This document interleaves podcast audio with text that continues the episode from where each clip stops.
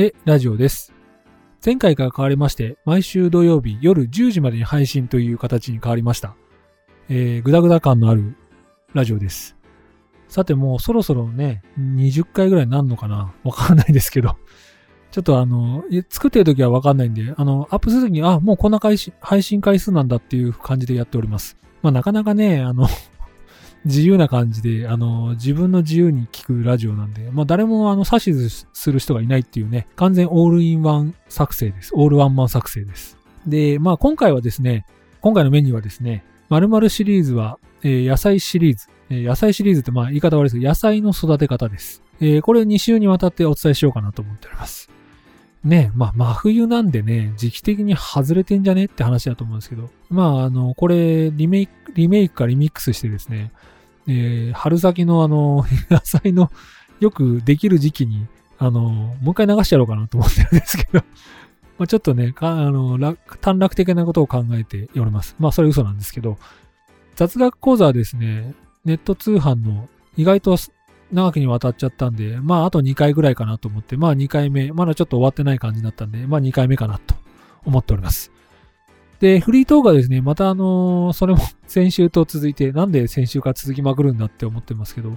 えーフリートークですね、リフレッシュド PC というね、えー中古パソコンの買い方っていう感じで、ちょっとあの、テーマがちょっと固定されちゃったんで、じゃあもうまとめてやれよって感じなんですけど、それを、うんお届けできればなと思っております。まあやっぱね、グダグダ感がね、強いんで、一応あれですよ、計画はしてるんですよ。あの、計画はしてるんですけど、まあどういう風に構成しようかなっていうのは私の自由なんで、まあ勝手にやらせてもらおうっていうね、ことで構成を考えております。ねえまあ、ワンテーマも良かったんですけどね、ワンテーマちょっと苦しいんですよね、やっぱね、テーマがないと。で、まあ、結局できてんじゃんみたいな感じになるんですけど、ね、できてますよね。1日分ぐらいはで、まあ、ちゃんと絞り出せばできるから、ワンテーマでやっても、オープニングとね、エンディングとワンテーマでいいかなと思ったりもしますけども、なかなかね、これ、やってみるとね、辛いですよね。作ってる人の嘆きなんですけど。じゃあやるなよって話なんですけど、まあ、ね、やっぱりね、やり終わると楽しいんですよね。だから作りたくなっちゃうんですけど、まあ、収録が近づいてくると何すん、何しようかなって話になっちゃうんで、まあちょっとそこだけ悩みどころですね。なんかネタが次が次出てくりゃいいんですけど。ね、まあやっぱりワンマントークなんで、相方さんがですね、ちょっといないと、まあ話が弾まないっていうか自分で盛り上げないといけないんで、その辺はちょっと厳しいかなっていう感はありますけども、なかなかね、まあ厳しいとこあると思います。まあそんなことも言ってられないんで、まあどんどんやっていくつもりなんですけども、まあいろいろコンテンツは考えてますね。まあエンディングのコーナーでもまたちょっと話せればなと思っておりますけども、今日も頑張っていきたいと思います。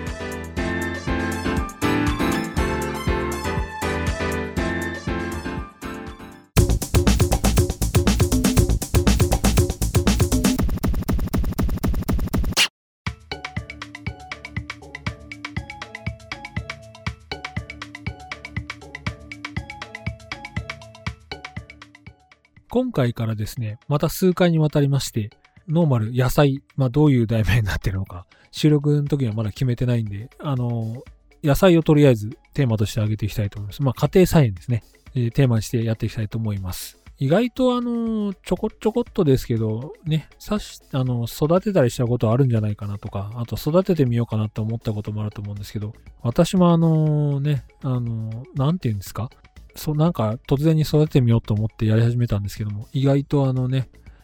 農家の方尊敬するぐらい大変ですね。育たない。率直な感想。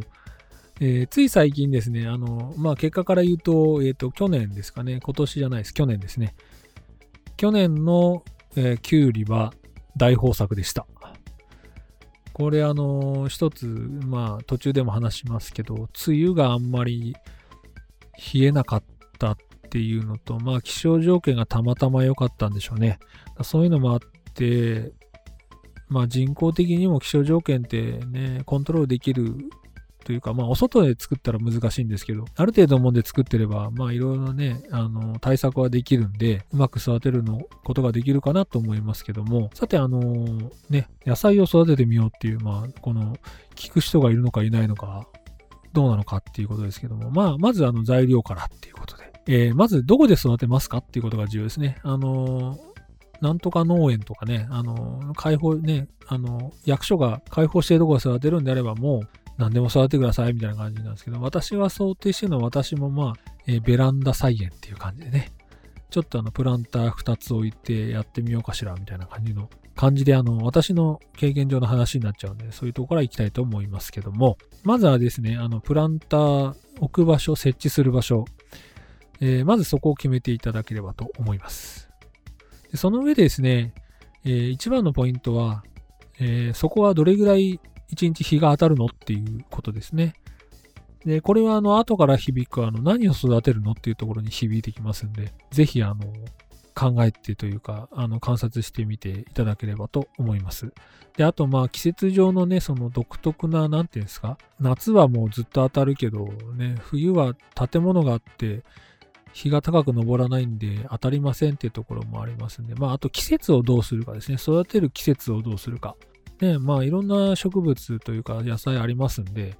まあ、選びたい放題というか、まあ、その日照条件やら何やらでいろいろ変わってきちゃう部分もあると思うんですけども、なかなかその辺をね、あの観察していただいて自分のそのご事情に合わせていただければなと思います。さてですね、えー、まあ、大体その条件が分かってプランターを用意したら、あとは土ですね。まず土。まあ、その前にですね、土の前にあの、水はけを考えなきゃいけませんので、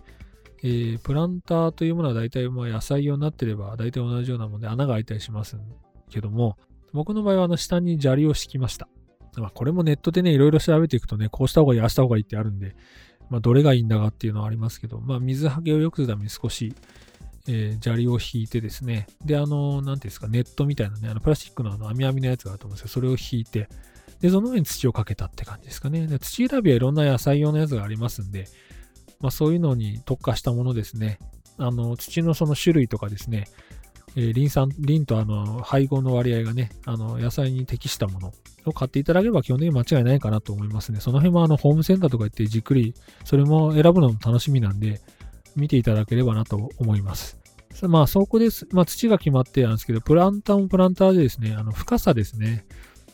あの、野菜がもしそういう目的のものが、あの、ドンピシャのがあったら、それに合ったようなものを買わないと、深さが足りなかったり、結局育たなかったりするので、まあ、何を作るか、大体一応最初の希望としてしたら、そのに合ったですね、プランターの深さのものを、大きさのものを買っていただくというのがいいかなと思います。ね、これはね、なかなか、あの、まあ、その後次のもの作りたい時に、まあ、合わなかったらそれに合わせていろいろ改良すればいいだけの話なんで、まあ、とりあえず最初の目的であるね、野菜を作った方がいいと思いますんで、で、まあ、成功して面白くなった方が続くと思いますから、その辺はやっぱり自分のなんていうんですか、あの、やりたいことからまず始めてみましょうということで、それ、そのための道具を揃えればいいのかなと。あとは、まあ、スクラップとかですね、ちょっとは下の種まき用苗とか、栄養剤とかっていう風になりますよね。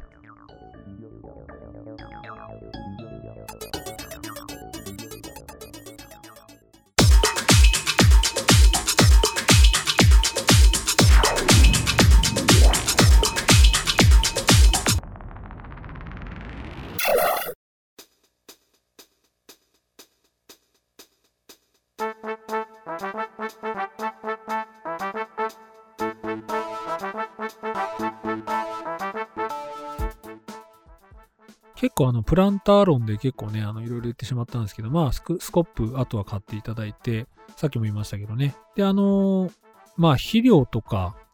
ちょっとあの、簡単なものでいいと思いますんで、それ、まあ、あとは、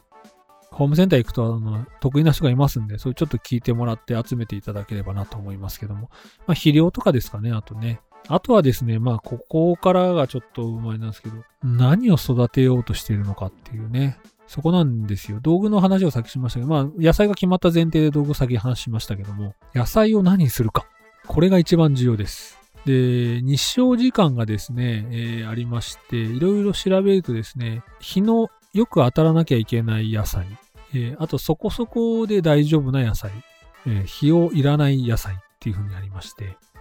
で、あの僕の場合はですね、東側にあのベランダがありますんで、東側のあの、朝方しか日が当たらないっていうことでですね、まあそれをよく勉強しなかったおかげで失敗度があるんですけど、失敗したものがあるんですけど、まあ、えー、東だけ、まあ午前中だけ当たるってことですね。まあもう昼過ぎになってきちゃうと陰ってきちゃうっていうことになりますんで、陽性という、まあ日が当たる動物、あ野菜というのは陽性ですね。陽性、日が必要だっていう植物ではちょっと難しい部分があると。で、まあ、その代表、多分僕代表だと思うんですけど、トマトですかね。僕、トマト、やっぱりね、どうしてもポピュラーだし、ホームセンター行くとトマトややけに売ってるんですよね、時期になるとね。で、美味しそうなんで、あ、育ててみようかな。そんなにね、確かにトマトはあの、匂いが独特なので虫もやらないし、いいよって言われるんですけど、トマトね、日差しが必要なんですよ。で、これ何年もチャレンジしたんですけど、もう3回やって、3回ともやられちゃってまして、あの、ね、育っ何個か育つんですけど、その後行かないんですよね。あの、大きくならなかったり、まあ、ミニトマト系やってたんですけど、なかなかね、房がつかない。花まで行くんですけど、なかなかうまくいかないっていうことになってまして、これもやっぱりね、あの、原因は多分日照だと思いますね。で、まあ知り合いというか、いろんな人には野菜やってる方いらっしゃるんで聞いてみるとやっぱ日照かなっていう話になってですね。ね、やっぱそこですよね。で、まあ、そこであの、ね、白羽の矢が立つのはやっぱキュウリが一番いいかなって思いまして。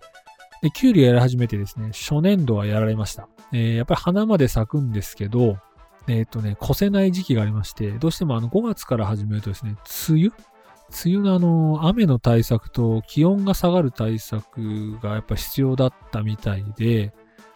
で、まあ、土になんかいろいろかぶせたりね、いろいろしなきゃいけないらしいんですよ、やっぱりね。やっぱりまあ、頭下がりますよね、野菜売られる方にはね。まあそういう条件もちゃんとあ生き物なんで、ちゃんとやってあげなきゃいけないっていうね、あの、ことがあるみたいなんで、でその辺を考えるとですね、まあ浅はかながらやってたっていうことなんですけど、まあ最初の1、2本はもう、あの、梅雨入り前に出来上がってくるので、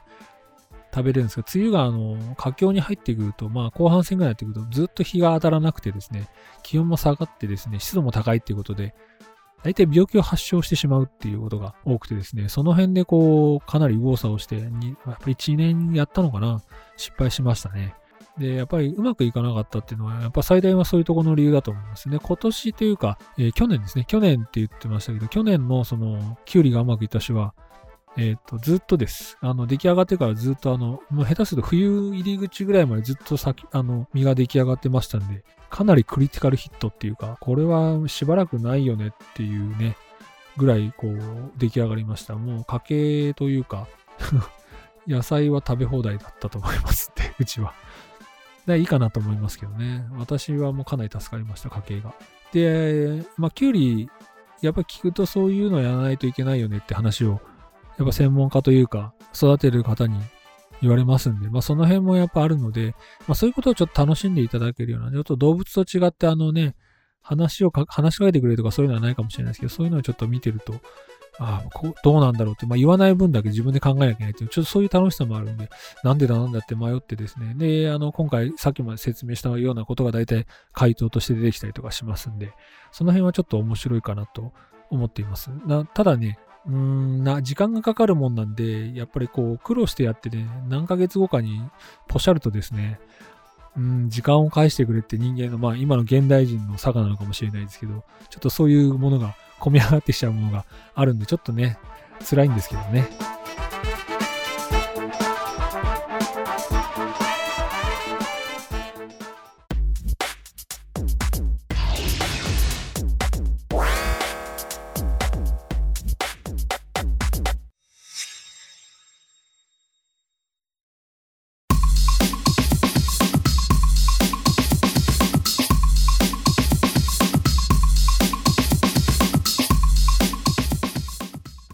え、ラジオの雑学活用講座です。前回からあの、ネットショッピングということで、まあ前回はですね、さらっとあの、まあ三大、僕の中で三大と見ている Amazon と Yahoo と楽天のですね、特徴をちょっと話しました。で、まあ過去紐解くとですね、まあ Amazon がやっぱり一番有利だったかなっていうのは一番あると思いますね。なぜかっていうと、まあ送料が意外とこう、まあ一部にはね、業者さんを買い叩いたような話もね、あの、まあ正しくはないかもしれないですけど、あったような話もありますし、まああんまりこう送料が意識されてないというか、まあもちろんあのね、プライム会員なんで4000円払っていうか、その中に送料入ってるんで、まあ送料分は足さないですよっていう感じになってますけど、まあ最近雲行きがちょっと怪しくて、まあ明らかにあの前に変えた値段よりちょっとまあ値段がネット、まあなんすか、通、なんですか、送料を乗せた金額で低下設定されてるようなものがあったりとか、そういう感じのちょっと機題がありますんで、ちょっとこの辺は変わってきたかなと思ってるんで、ちょっとあの雲行きがというかですね、勢力図も変わっているのかなっていう感じはします。で、まあ、Yahoo と楽天はですね、結局送料が込みです。で、あの、一部条件設定があって、いくら以上は、えー、無料になりますとか、そういうのがありますんで、まあ一番のポイントはそこですね。は送料をどうするかっていうね。で、まあ一番最初に考えるのはですね、まずしら、Amazon で調べます。僕の場合。でですね、その中で、どうやら、まあ一般の大体の価格をまあちょっといろいろ見ながら調べていきまして、で、送料が乗ってるぞって話になったらですね、えっ、ー、と次は Yahoo とか楽天に行きます。で、まあ一番最近は次 Yahoo ですね。で、あの、なぜかというと、あの、条件付き送料無料っていうあの表示がありますんで、そこを見るんですね。で、あの、なんていうんですかね。まあ、例えば、クリームとかそういう、まあ、女性で言うと化粧品とか、化粧水とかですか？あの、まあ、僕らで言う、あの、なんですか？頭あるシャンプーの詰め替えとか、ああいうやつですね。数をたくさん買うものの場合は、えー、条件付き送料があって、いくら以上になると無料になりますんで、そこの単価の金額とですね、まあ、ヤフーの、ヤフー、あ、他のサイトとかですね、アマゾンの金額を調べてやるわけです。まあ、送料が明らかに載ってる Amazon のものがあった場合は、逆に言うとそれはですね、買えば買うほど、個数やればやるほど、まあすぐには届くかもしれないですけど、値段はあの、1個分の送料が、1個につき1個乗るってことなんで、かなり割高になるという感じですね。だからその感じを見て、Yahoo とかですね、そこら辺で、え条件付き送料無料を見て、自分が買えるだけ、まあ、あのね、飽きちゃったりね、あの、肌に合わなくてやめちゃうこともあるんで、そういう時はやめた方がいいと思うんですね。初回の時は、例えば1個 Amazon で買ってですね、調子が良ければ、あじゃあ10個ぐらいまとめて買えるなっていうことであれば、その値段をかけてみて条件付き送料無料になるようなところをかけて、で、あの、送料が1回しか乗らないようなところを、まあ、調べてですね、そこで買うっていうのが一つの手かなと思います。まあ大体まあそのスキルでやってますね。あとはまあ、私最初は、まあ、前回も言ったと思うんですけど、楽天のヘビーユーザーというかですね、楽天オンリーだったんですね、Amazon 知る前は。で、まあ、な、何でっていうか、そこで買えば買うほどポイントが貯まるんで、送料分は気にしなくてね、ポイントであの、充当できるっていうことだったんで、一番安いとことかですね、探してやるっていうのは、なんていうんですかね、テクニックっていうか、やってたんですけども。で、まあ、Amazon とその、Yahoo 楽天との、まあ、二つに分けたとすると、まあ、その使い分けはその、今さっき一番最初に言った使い分けですね。送料乗ってる、一個ずつに送料乗ってるかどうかとか、えー、まとめ買いだと送料が無料になるかっていうのが一番重要だと思いますんで、その辺をこう見ていただければいいかなと思うんですけど、で、あとはまあ、その Yahoo と楽天系のあの、なんていうんですか、個人のそのね、商店の集まりだったりするので、やっぱりあの同じ商品でもですね、えー、お客さん対応が違ったりですね、あのー、まあ、しょうがないんでしょうけどね、いろんなご、まあ、状況知らないんでですけど、すぐ発送するところと発送できないところとありますんで、その辺の見極め方だったり、まあ、あと購入履歴でね、あの、自分が前買ったとこは必ず買うとかそういうふうにしてるんですけど、まあ、評価とかね、まあ、一概にまあ評価をね、上げちゃう人もね、評価を上げるためにこう雇われる人もいるらしいので、その辺はまあ、逆に言うと、あの、オール5とか、そこら辺僕は信用してないようにしてますね。そこら辺はま逆に言うと避けるパターンですね。少しやっぱ4とか、まあ逆に言うとマイナスがあってもいいかなっていう感じはしますけどね。その辺をちょっと調べながら、え、やります。で、一時期やっぱ失敗したのはやっぱ安いから買うと、まあ、物が雑に入っていたりですね。そういうのはやっぱ経験上ありますんで、その辺はまあ対応で、経験値しかないと思うんですけど、まあ調べ方はちょっとあるかなと思いますんで、まあ来週もちょっとこの辺の続きをやっていければなと思います。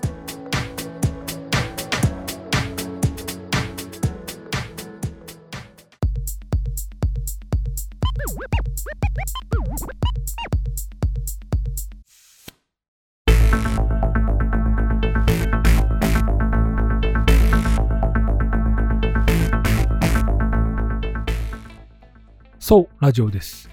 まあ、またあの、大きい声で先週に引き続きやってしまいましたけども、今回はですね、えー、またあの、リフレッシュド PC のお話の続きですね。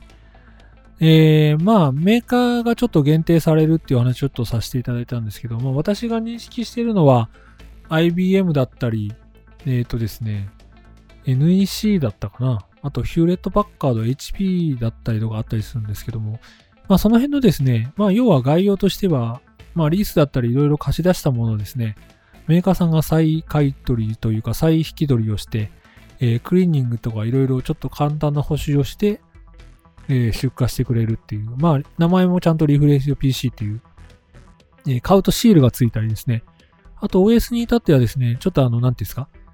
なん、なんですか、くじ引きみたいな、くじのあれみたいに、あの、銀紙でこうね、マスキングしちゃって、それを削ってですね、もう一回自分でプロダクト ID をちょっと再、再で入れ直すっていう感じで、えー、OS もちょっと新しくなるっていうかですね、まあ、新しい OS に入れてくれたりするのもあるのかな昔の機種だったりすると。だそういうのがあってですね、ちょっと、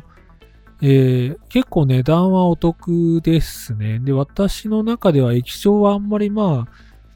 ひどいなっていうのもなかったですし、基本的に綺麗な印象しかないですね。何台買ったんだろうな。まあ、2、3台は多分買ってると思うんですよね。で、ちょっとあのまあこれと違うんで X260 っていうのも買ったりもして、私はあの IBM 派なので、IBM というか、シンクパッド派ですね、まあ ThinkPad の話をするとですね、まあもともと IBM のものだったんですけども、で、 ThinkPad っていうのはまあ日本で作ったんですね。で、日本で作っていて、で、レノボにですね、IBM がそのパソコン事業を譲って、えー、まあいろんな ThinkPad 系の名前で出してるかな。 ThinkPad はまあ ThinkPad でね、ブランドで残ってるんですけど、で、X シリーズで私が好きでして、で、あの、なぜかっていうと、あの、赤ポッチがあってですね、ちょっとマウスというか、タッチパッドとちょっと違うんですね。これタッチパッドついてるんですよ。僕、あの、タッチパッド止めてるんですけど、その辺をこう、まあ、赤ポッチって言えば、まあ、大体 IBM 社、ああ、シグマとしては、ああ、あれねっていうのが分かると思うんですけど、あれがまあやっぱり好きで、で、何人かおすすめしてですね、やっぱり使わ、使ってもらうとですね、うん、これやめられなくなるねっていう話になって、私もまあ、仕事でもともともされて使ったらですね、あ、これにハマってですね、ずっとノートパソコンはこれ系ですね。で、それ以外はタッチパッドもまあ使いますけど、タッチパッドよりはマウスになっちゃうんで、まあ、順位的にはやっぱりね、まあ、マウスいらないんで、場所も取らないってこともありますんで、その辺をこう、使わせていただいてるっていうことで。で、まあ結局、シンパタは、研究開発は、結局未だに東京、まあ東京じゃない、日本でやってるのかなっていう、確かその辺、暗示はあったと思います。で、一部生産モデルはね、あの、レノボさんでもそうですけど、ヨネザーモデルっていうことで、あそこの山形県で多分作ってると思うんですけど、まあその辺はまあ信頼性というかですね、まあ昔からやっぱ薄くて軽くて丈夫かなっていう感じがするんで、まあもう壊れた記憶はないので、なかなかあれですね。で、またいいところはですね、まあ、ものにもよるんですけど、型番にもよるんですけど、まあ、乾燥って言って、あの、SS、ハードディスクだったのを SSD に変えたり、いろいろちょちょっと付け足すのはですね、一応あの、指南書が載ってたり、結構ネットでも載ってたりするので、まあこの辺は結構あのですね、なんていうんですか、ユーザーにこう、メリットがあるというか、あんまりね、他のメーカーだと開けづらくて、あの、入れ替えづらいっていうのがあるんですけど、そういうのまで指南してくれたりとか、まあ指示書があったりとかあるみたいなので、かなりそれはユーザーの方にこう、かたまあ、メリットがある政策をしているというかですね、そういうメーカーかなと思ってますんで、まあ、ね、一個懸念はまあ、まあ、ちょっとお国柄っていうか中国っていうのがちょっとね、若干中国資本っていうのはちょっと気になるところはあると思うんですけど、まあその辺をまあ考えなくてもいいかなっていう、まあ考えてもいいかなっていう部分ありますね。まあシンクパッド自体がちょっとね、ブランドとして強いので、私はちょっと愛好させていただいております。まあなかなかね、うん、伝わりにくいんですけど、まあ私が元々の中古を買わないっていうのもあると思いますけど、僕の中では中古じゃない感じですね。持ちますし、かなりな、まあ、なんでしょうね。まあ、使い勝手はいいですし、値段は手頃で、そういうのに意外と持つっていうのこれコスパかなりいいなと思ってまして、で、新しい X3 カーボンで 16GB って言いましたけど、まあこれちょっと目玉だったかなっていう。まあその代わり高い、まあ値段安かった理由は多分、エイジキーボードだったっていう。まあ慣れればね、あの、日本語キーボードで入れませんから、私の場合かな、あの、ローマ字入力なんで、慣れれば大丈夫かなと思うんで、まあ日本語の切り替えのボタンをちょっとネットで調べて、あこことこう押せば変わるのねっていう風になりますんで、まあそういうのちゃんと我慢できればですね、全然対応できる満足のいく内容かなと思いますんで、かなり綺麗ですね。私はもう大満足なんで、最近はもうこれしか中古は買わないようにしてますんで、まあちょっと参考になったかわからないですけど、ぜひ、あの、ちょっとチャレンジしてみていただければいいかなと思います。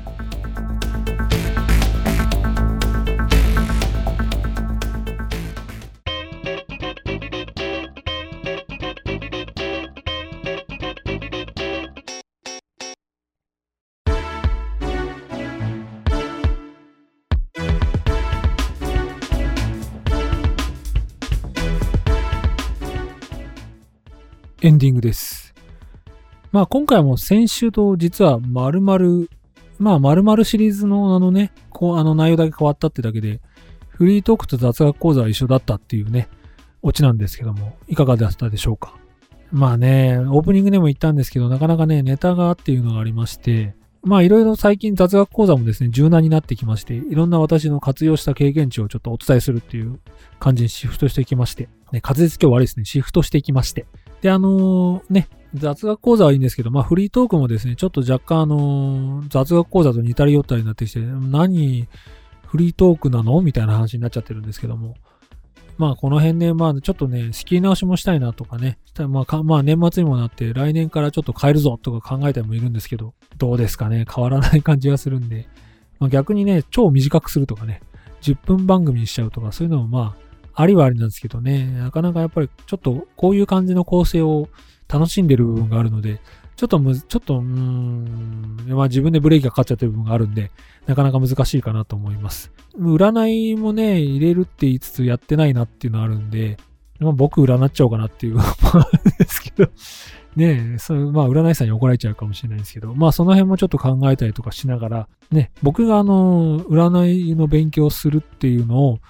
公表していく、何ですか、AKB じゃないですか、育てる商法みたいなね。そういうのやってたら面白いのかなと思いますけど、まあおじさんがただに占い師なのがね、いいのかどうかっていうのがね、あると思いますね。なかなか難しいかなとは思いますけど、そんなの誰も聞かねえよって話だと思いますけども、ぜひあの、いろんなことを考えつつ、ちょっと面白いものを提供できたらなと思ってますんで、ぜひ、えー今後も聞いていただければなと思います。来週はですね、まあ予定通りであれば、また土曜日に配信させていただこうかなと思っております。まあ、いいねとかですね、まあ、いいねっていうか、まあ、購読ですね。購読だったり、定期購読、えーチャンネル登録みたいな感じですね、していただけると一番ありがたいかなと思いますんで、ぜひ、えーお願いいたします。公式サイトもありますので、ぜひその辺も、えー参照していただければいいかなと思います。まあね、やっぱりなかなか運用がね、似たり寄ったりになっちゃうとね、難しい部分あるかなと思いますし、まあこっちのそれは事情なんですけど、差別化っていうかね、まあ、経営じゃないんでそういう感じもないかなと思うんですけど、まあ一種のね、仕事と考えるとやっぱり差をつけないといけないっていう部分もね、差をつけるというか、まあ特色を出さなきゃいけないんですかね。そういう感じを考えるとなかなか、うーん、難しいな。まあ、こんな、そんなもん話すもんじゃないんですけど、まあ雑学でですね、皆さんの中で何かありましたらぜひあの教えていただけたりですね、まあ自分の方でもいろいろ摂取していきたいなと思ってますんで、まあ新しいのを見つけたらまたちょっと話をどこの場面でもいいんでしていこうかなと思ってますんで、ぜひ今後も聞いてみていただければと思います。また来週です。